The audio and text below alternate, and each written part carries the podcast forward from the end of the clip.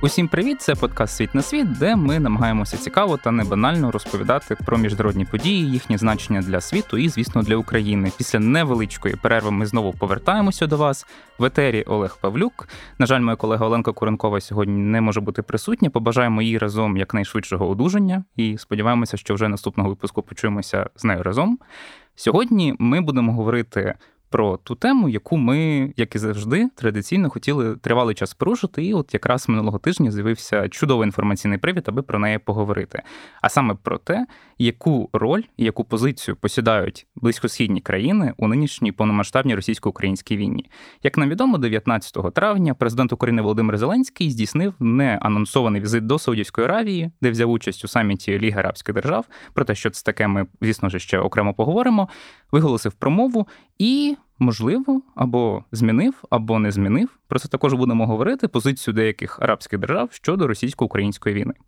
Про те, що означав цей візит, які взагалі мають ставлення арабські країни до тої війни, що розгорнулася нині в Україні, ми будемо сьогодні говорити із Ігорем Семиволосом, директором Центру близькосхідних досліджень і співробітником Інституту сходознавства Академії наук України. Пане Ігорю, доброго ранку. Дякую, що приєдналися до нас. Доброго ранку, дякую за запрошення. Я би хотів почати, мабуть, спершу саме з візиту Володимира Зеленського.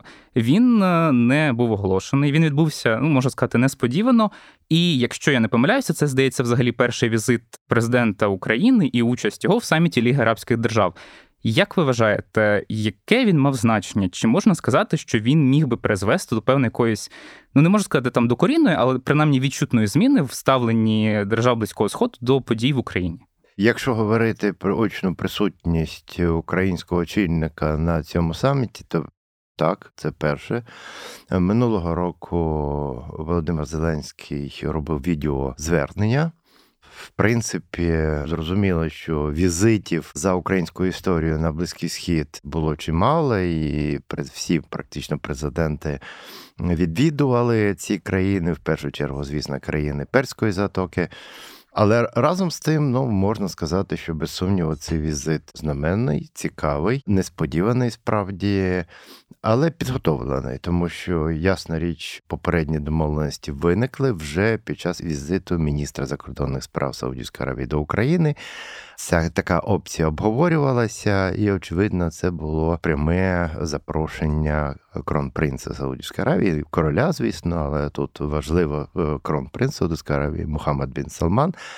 Який цим візитом хотів підкреслити свою роль в арабському світі, ми ще поговоримо про те, як сприйняли власне інші арабські країни. Цей виступ там, як кажуть, не все гладко, але разом з тим є і чимало позитивних відгуків, є чимало таких цікавих міркувань з боку арабських аналітиків, які не ангажованих. Отже, так, це можна сказати, такий непересічна подія. Вперше в історії президент очно виступає на Лігі Арабських Держав і є почесним гостем. Ми про Судівську Аравію обов'язково поговоримо окремо ще більше. А от мені знову ж таки продовжуючи попереднє питання, хотілося б зосередитись на тих меседжах, які президент намагався донести до арабських держав під час свого виступу. Ви про них писали досить докладно у своїй статті. Якщо наші слухачі ще не читали, радимо статтю пана Ігоря Семиволоса на сайті дзеркало тижня, яка детальніше також розповідає про те, що ми зараз говоримо.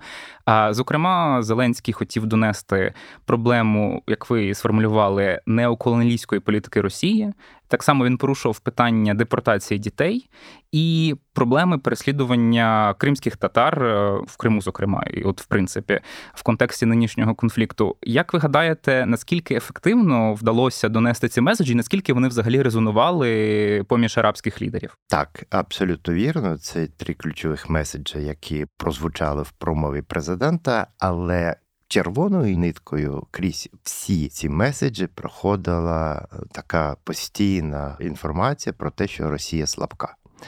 Росія слабка, вона вже не зможе займати ту позицію і відігравати ту роль, яку вона відігравала на Близькому Сході.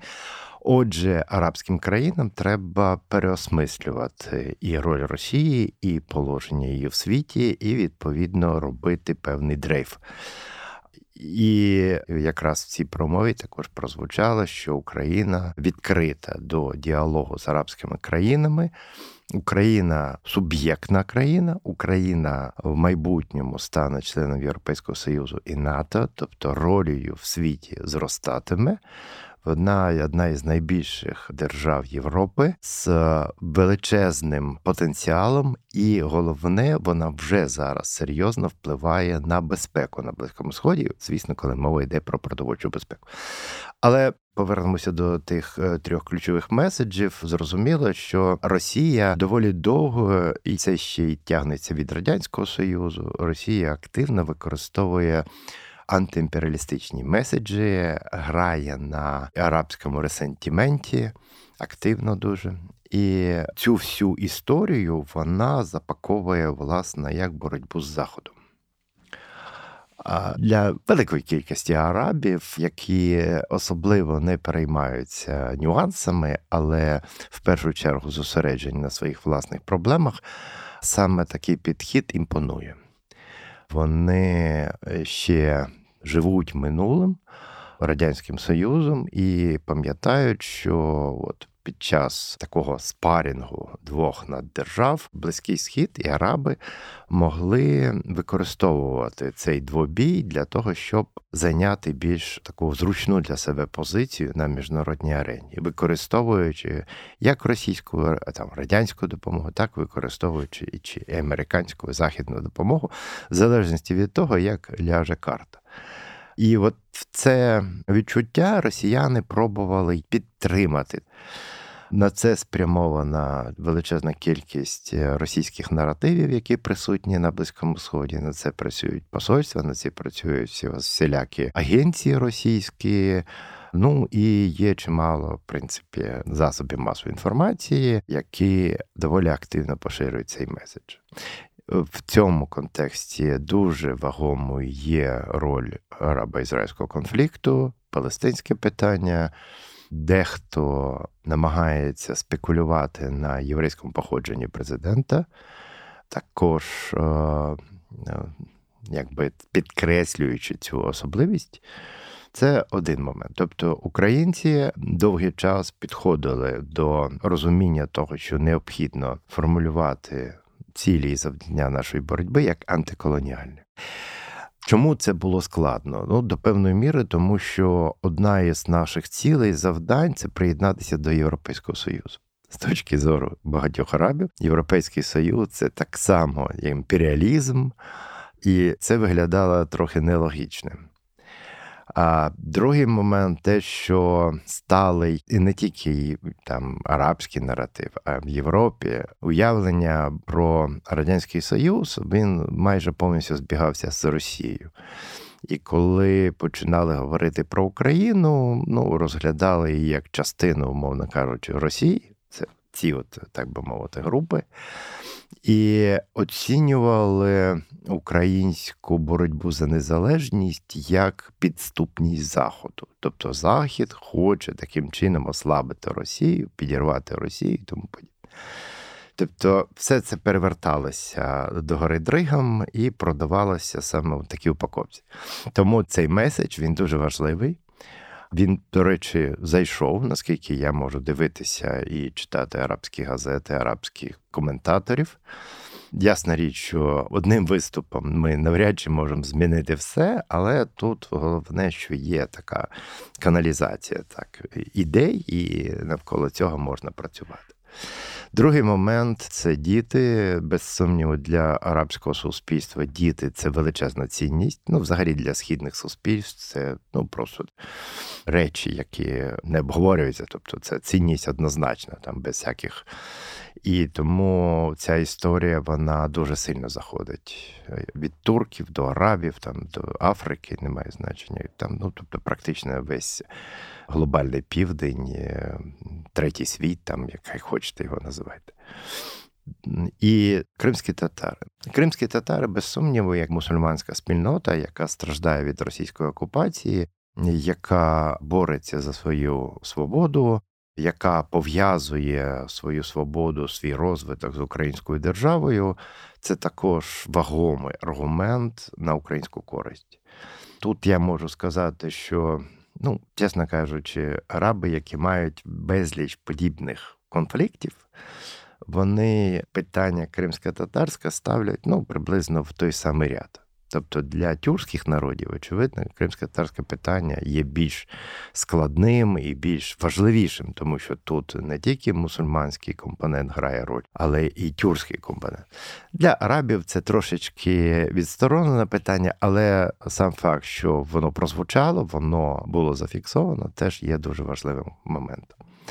Отже, в результаті виходить так, що ми змогли покрити ключові моменти, навколо яких так чи інакше відбувається інформаційна війна. Угу. Тому що росіяни також пробують грати на всіх цих нюансах. У мене тут виникає логічне питання насправді, і, зокрема, з урахуванням того, чого ви власне торкнулися у тому, що ви говорили.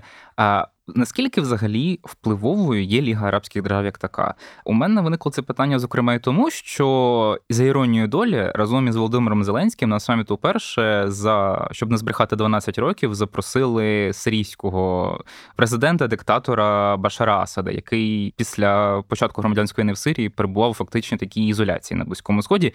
І що іронічно, власне, запросили його на саміт, та ж Саудівська Аравія, так само як і Володимира Зеленського.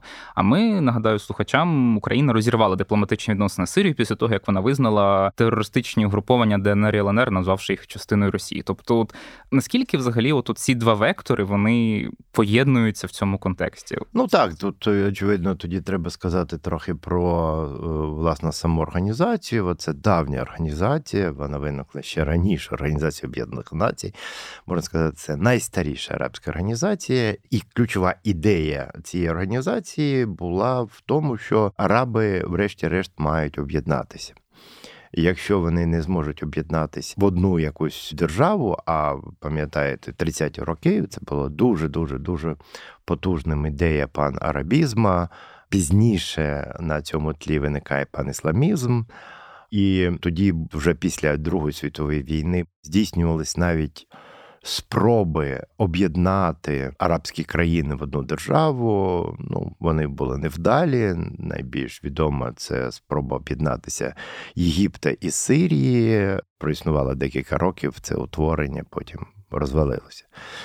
Але сама ідея, ідея, що от можна узгоджувати, і треба узгоджувати, адже ми там всі, там, мовно кажучи, араби, ми всі мусульмани, мусульманська умма, тобто спільнота, і ми лише спільно можемо відновити свою велич, повернути славетне минуле на новому етапі. От все це їх надихало. Тому от виникає така організація.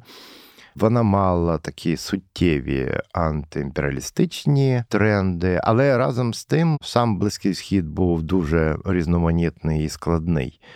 Там існували монархії, які були доволі закритими, консервативними, та ж саме Саудівська Аравія і інші монархії Перської затоки. Там існували е, революційні режими, були постійні перевороти в Сирії і в Іраку. Іншими словами, ну, тривала оця тривала е, арабо-ізраїльський конфлікт, е, який там впродовж тривалого часу він супроводжувався декількома потужними війнами і палестинським спротивом. І все це, звісно, було на порядку денному цих арабських держав. Вони пробували узгоджувати свої позиції. Це не завжди виходило по деяким позиціям був консенсус. Консенсус здебільшого був по Ізраїлю, по арабо-ізраїльському конфлікту. Але різні країни в різній долі е, брали участь в цьому конфлікті. Дехто просто спостерігав, а вже 80-ті і 90-ті роки там сторони розійшлися доволі серйозно. А коли власне була перша буря пустелі, тобто війна з Саддамом Хусейном 90-91 років, і власне. Після окупації Кувейту. Після Тут треба нагадати, да, да, і багато хто Кувейту. в Кувейті проводить певні паралелі з тим, що відбувається Абсолютно. зараз в Україні. Ну, іншими словами, в 90-ті роки вага цієї організації почала потихеньку зменшуватися. 2000 роки це було такий період стагнації, тому що ми бачили е, там частину режимів псевдореспубліканських, які трансформувалися по суті в диктатури. Монархії більш-менш втрималися, але також там не було такого великого розвитку. І ситуація серйозно змінилася, звісно, з арабською весною. Арабська весна, вона цей регіон підняла на дибки, переформатувала. І от по суті ми мали оці 10-12 років такої доволі великої серйозної турбулентності.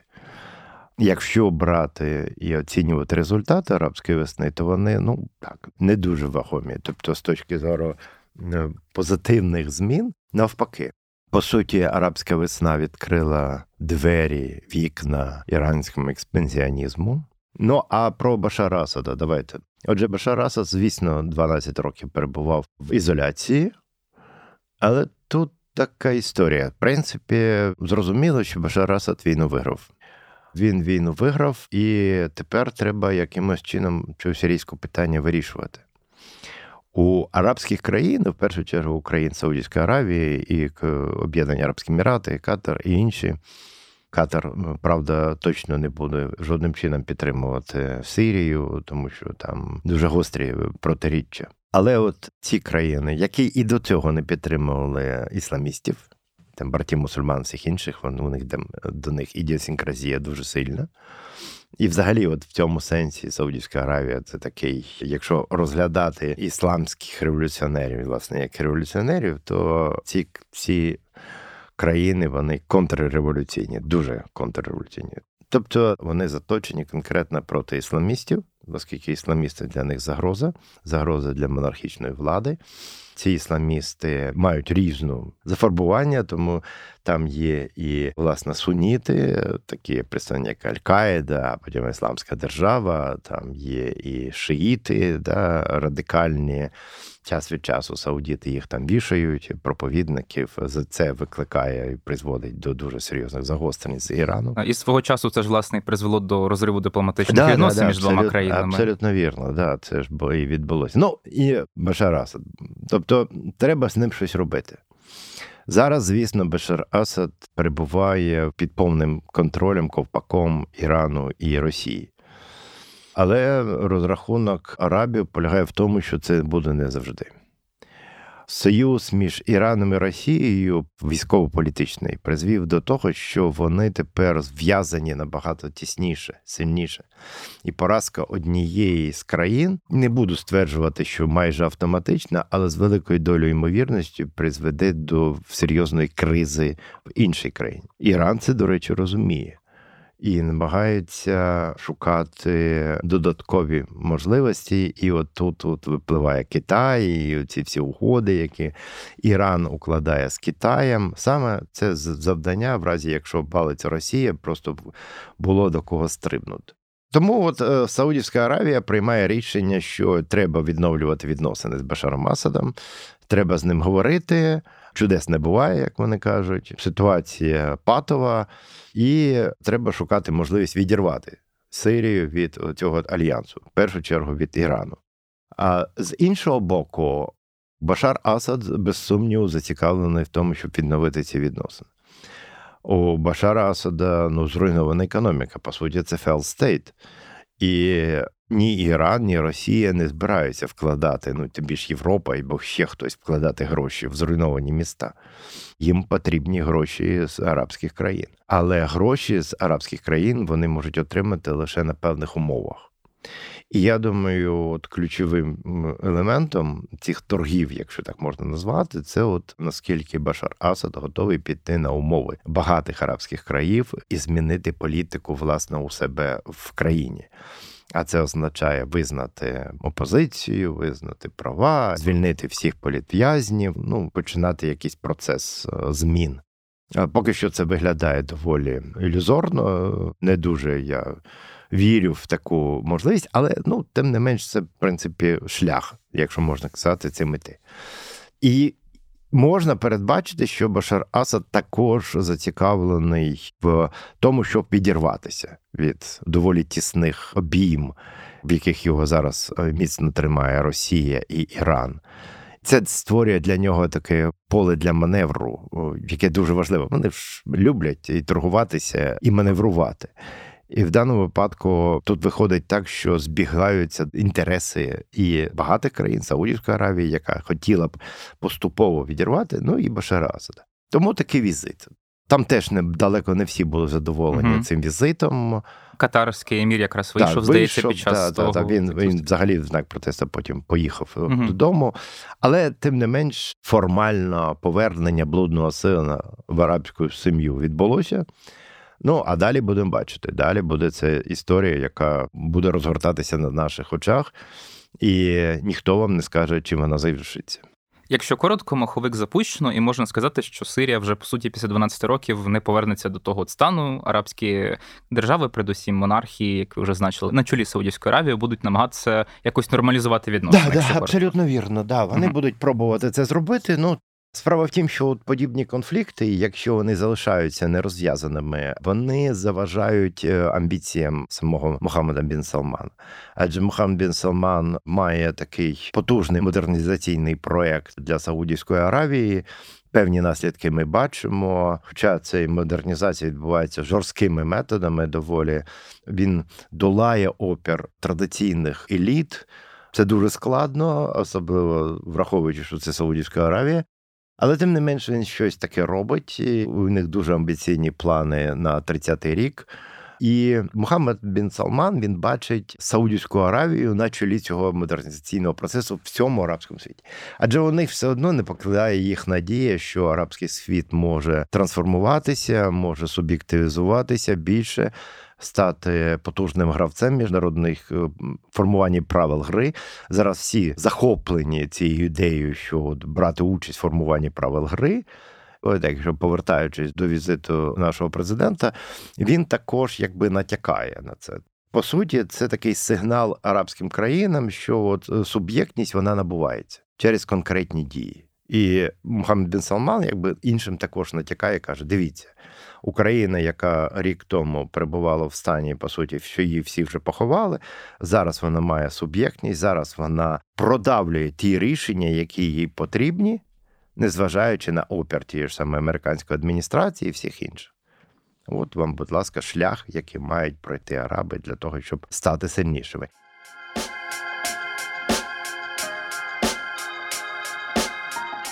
Мені здається, ця теза про те, що Україна є як приклад для арабських держав щодо того, що вони можуть, умовно кажучи, утвердити своє місце у світі, дуже цікава. Я думаю, так окремо варто зафіксувати.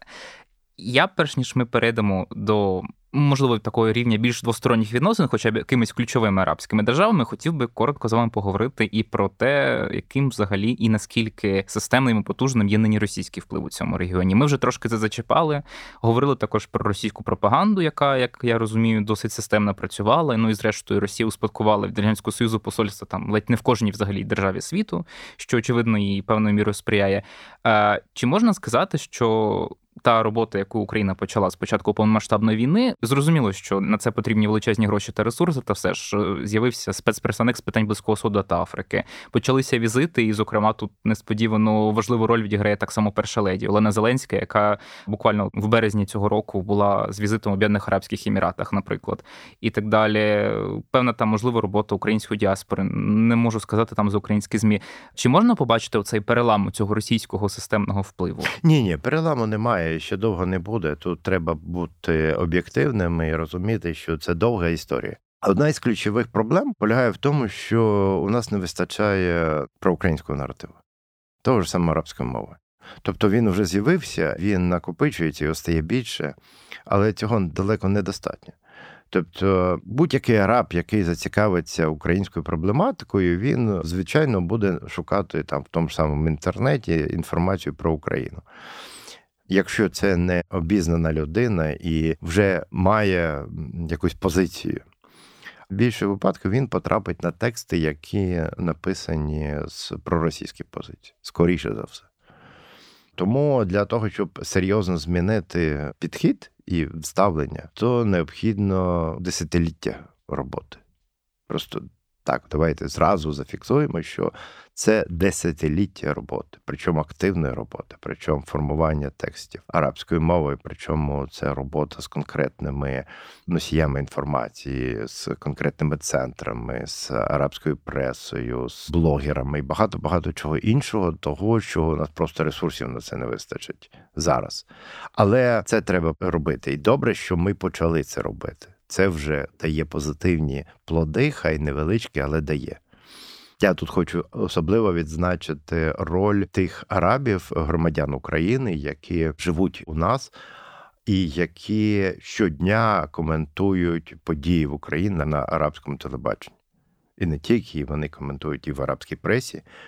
І завдяки ним, в принципі, позиція України стає зрозуміліше, тому що вони здійснюють такий внутрішній переклад вони доносять інформацію словами і сенсами, які близькі до арабів. Завдяки ним, от, власне, і виникають оце відчуття у арабів про українську суб'єктність і про те, що ми можемо повторити так само. У нас є шанс, а для цього нам треба, ну там відповідно, вони далі можуть вибудовувати свою конструкцію, що їм треба зробити, але тут роль у цих людей не пересічна. Ще одна проблема, яку дуже вдало сформував наш колега Олександр Богомолов. Він зараз директор інституту національних досліджень. Коли ми проводили нещодавно круглий стіл, якийсь присвячений російській пропаганді на Близькому Сході, він сказав, що на Арабському Сході існує меганаратив. Він дуже простий. Ми проти Заходу, Росія проти Заходу і Радянський Союз. Відповідно, ми за Росію. Меганаратив, який дуже дуже важко змінити. Він вибудовувався довгий час, тим самим антиімперіалістичними всіми цими речами. А е, я повторюся, він в значній мірі побудований на арабському ресентименті, що арабська цивілізація, ісламська цивілізація програла гонитву за успіхом з європейською цивілізацією. От багато хто з арабів, звісно, хотів би повернутися в цю золоту добу, коли вони були потужні, сильні, коли з ними рахувалися. Ну от на цьому побудований значній мірі сентимент. Так само є ще дискурс дуже дуже потужний про хрестоносів. Для арабів це і досі залишається таким, в принципі, робочим наративом. Я часто в своїх лекціях навожу приклад, коли Аленбі, генерал британський, коли вони ввійшли в Єрусалим у 1917 році. Ну в арабських джерелах про це говорять як про доконаний факт. Вишукував своїх солдат і сказав, що от нарешті здійснилася мрія хрестоносів. Ми повернулися в Єрусалим. Такого не було. Але всі араби абсолютно впевнені, що це було. Це той соціальний факт. І уявіть, наскільки це важливо для них. Да? Тобто це протистояння і можливість повернення, так би мовити, кудись і переграти цю історію. І всі, хто спробують їм допомогти, вони будуть сприймати як своїх друзів. Тобто тут йдеться навіть не лише про протистояння про російській певній пропаганді, а ще й про намагання якось сумістити те, що Україна намагається вступити в ЄС і НАТО, тобто про її західні устремління, і з цією антизахідною пропагандою та західним наративом. Так, да, да, абсолютно вірно. Воно до певної міри працює і буде тривалий час працювати, але тут. Ми трохи випадаємо із, із цього контексту, тому що українці були частиною східного світу, українці ніколи не здійснювали колоніальних захоплень. Самі були Україна колонія, а українська нація були поневолений народ, і тому, звісно, це ну якби трохи випадає. Тому вони на це закривають очі. Угу.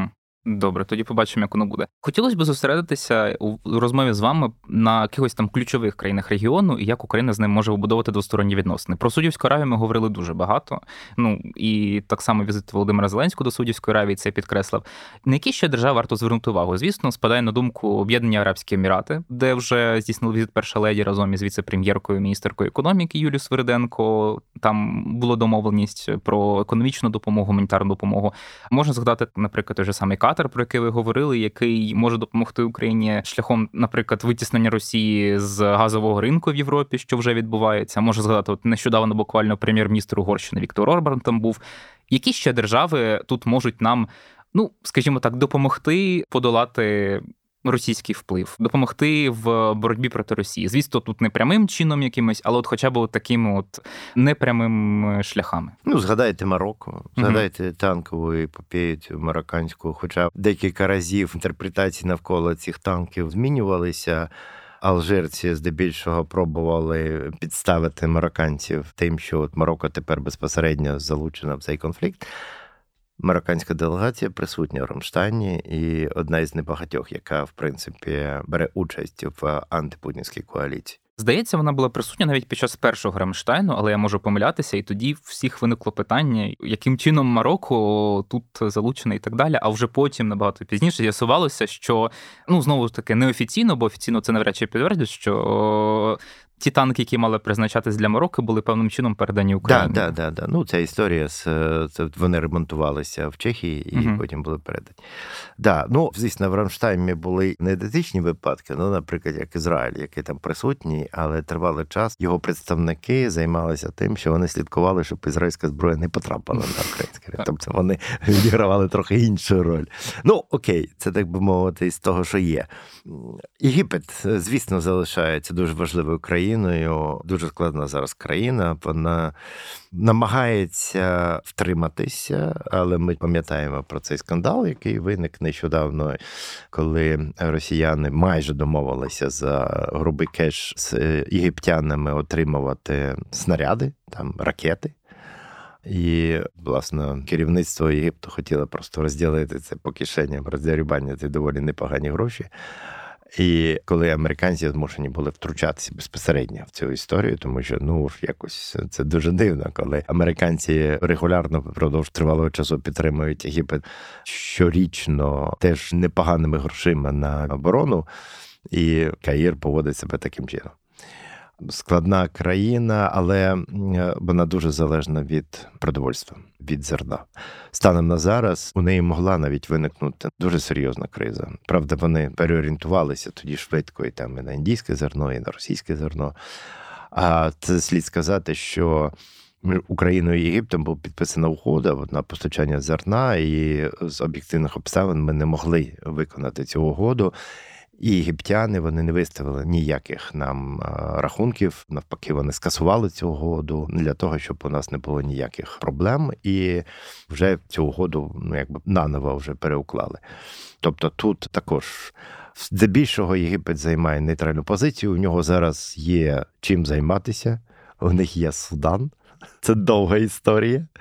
І друга, це, звісно, Лівія, від якої вони теж не відкараскаються. Це буде теж довга історія. Тому єгиптяни і Об'єднані Арабські Емірати діють альянсом в цих країнах. Об'єднані Арабські Емірати це теж дуже складна країна, тому що вони використовують цю війну для того, щоб максимізувати прибутки капітали російські, росіяни, які їдуть туди, там і облаштовуються непогано. І були навіть підозри, що ОАЕ може використовуватися для того, щоб ухилятися від санкцій, і Росія ну, таким ну, чином підозри? отримує товари підозри. подвійного призначення. Це об'єктивна реальність, це очевидні. Тобто там вони діють, використовуючи різноманітні фірмочки, фірми там відкриваються, закриваються, і звісно, через об'єднані Арабські Емірати йдуть товари подвійного призначення. Тобто, що, що сказати, є таке. Американці пробують е, з цим всім вирішити щось, але це якраз дуже делікатні ці всі країни. Їх просто так не можна жорстко з ними поводитися. Це треба дуже делікатно з ними говорити. Катар дуже цікавий саме тому, що свого часу Україна дуже дуже допомогла Катару. Коли була блокада Катару з боку країн Перської затоки в 15-му році, В 15-му році, да, коли от виник конфлікт між Катаром і цими країнами, українські ті харчі врятували цю країну. І ця країна пам'ятає про це, і контакти у нас доволі активні. Ну і от ви ж згадували про те, що Катар практично до початку війни почав переговори про перенаправлення своїх газових потоків в Європу. І, і це з американцями вели ще в грудні місяці 21-го року. Да? Тобто, розуміючи вже всі ці обставини, тобто Катар один з перших, хто відгукнувся і активно спрацює. Ну, допомога з боку Катара доволі потужна, гуманітарна допомога. Об'єднані Арабські Емірати також вони дають серйозну допомогу. Тобто там і в цілому десь воно виходить там 150 мільйонів, 400 мільйонів. Тобто в Саудівській Аравії 400 мільйонів. Ну тобто це теж чималі гроші гуманітарної допомоги. Ем, інші країни вже менш активні, ну вони не мають таких ресурсів і резервів. Країни Машріку, тобто це от східне Середземномор'я, вони досі ще не можуть оговтатися від сирійської війни, вони мають величезні проблеми з біженцями сирійськими. Там їм просто, ну об'єктивно кажучи, дуже важко. Ірак перспективний. Е, і там був візит е, буквально нещодавно міністра закордонних Міністр, справ. Міністр закордонних справ і були переговори на полях Ліги. Це дуже перспективний напрямок. Там десь приблизно 700 мільйонів доларів товарообіг у нас і хороша перспектива зростання. Ну, взагалі, в принципі, я можу сказати, що практично з усіма країнами Арабського Сходу у нас позитивне сальдо товарообігу і хороші перспективи для зростання. Не так ясна річ, як з Туреччиною. Тут очевидно, що навіть в умовах війни у нас продовжується доволі непогано. І це от перший раз там турки ну, там сальдо вже позитивне для турків, да?